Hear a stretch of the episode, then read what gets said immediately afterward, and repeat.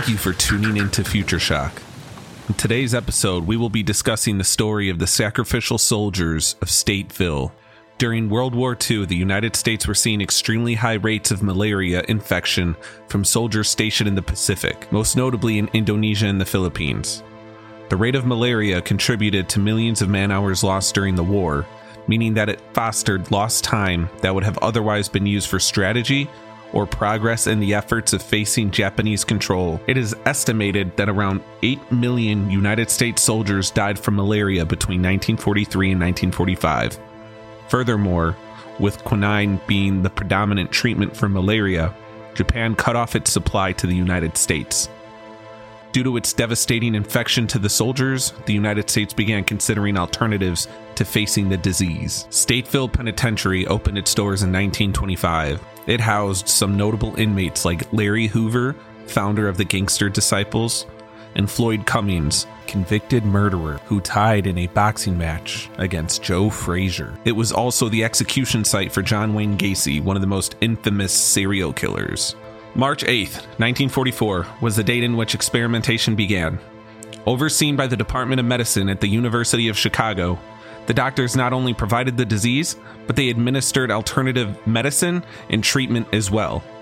That of which included medication that had not yet been cleared for use on humans, and therefore the potency and toxicity of the substances were unknown. 16 inmates were to be bitten by malaria-carrying mosquitoes the first day, but most of the mosquitoes did not cooperate until around 3 a.m. March 9th, providing an uncompromising start. What was the criteria? First off, some means in which inmates were incentivized to participate included shortening their prison sentences or monetary gain between $25 and $100, which today translates to around $430 to $1,680. They had to be in good physical health, and they had to be confined for 18 or more months so that follow-up observations could be made. The subjects were nearly all between the ages of 21 and 40, and they had to have good medical or genetic history that excluded prior exposure to malaria or certain immunities.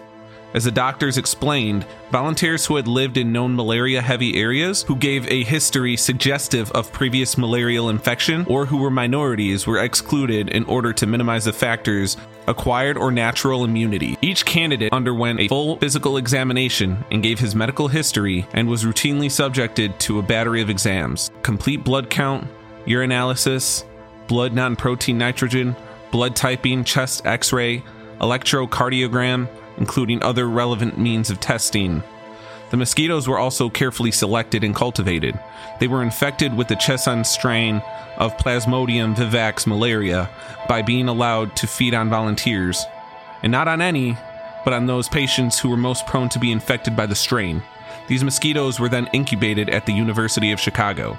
Once the mosquitoes had bitten the prisoners, they were then dissected and studied under the microscope to determine if their salivary glands had the sufficient degree of infection.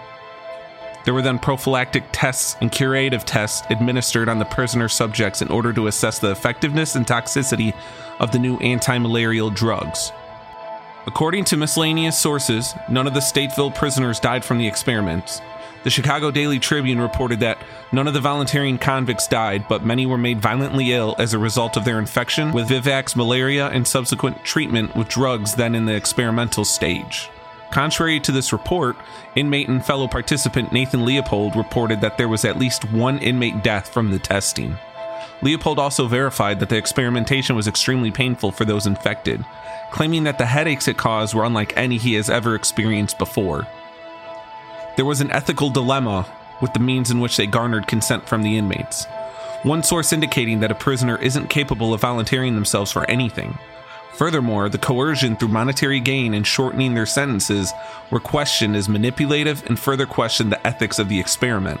Some of the inmates had reportedly referred to themselves as sacrificial soldiers, glorifying their place in the study akin to serving during World War II, and also framing the ordeal as if it were some sort of redemption.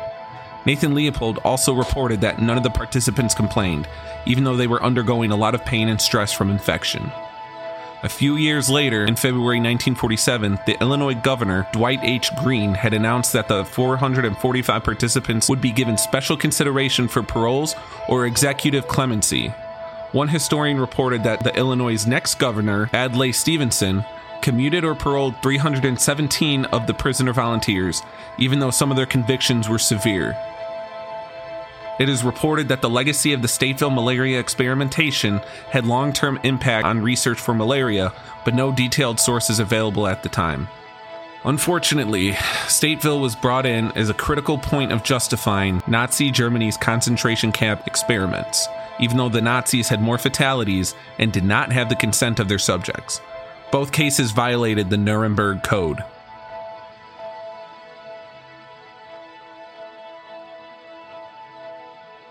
Thank you for tuning in to Future Shock, a segment in which I explore fascinating and sometimes dark corners of our past, while also contemplating the future of our world.